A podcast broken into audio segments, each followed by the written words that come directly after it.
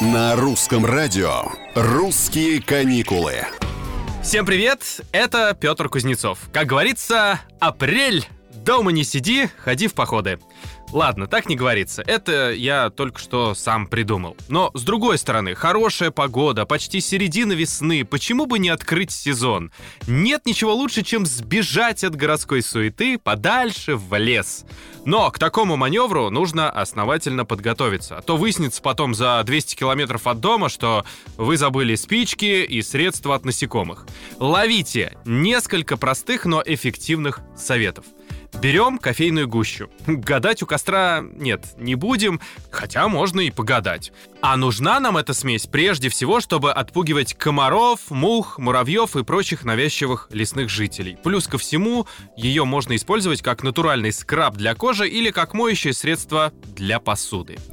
Берем клейкую ленту. Это самая, пожалуй, универсальная и полезная вещь в походе. Прохудилась обувь, порвалась палатка, из рюкзака что-то высыпается, закрепить что-то нужно. Ответ один — скотч, который вы взяли, прислушавшись к нашему совету.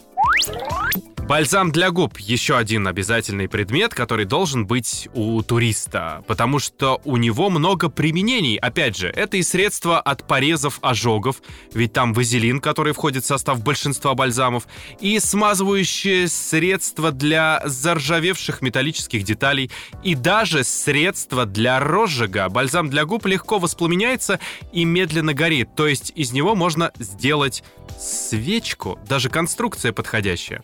Ну а завершим походный обзор мусорными мешками. Ну а чем еще?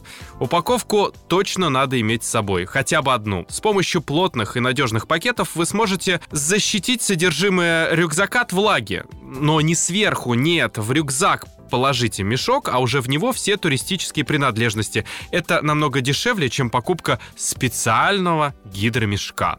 Хорошей прогулки, похода, путешествия решать вам, мы просто подсказываем.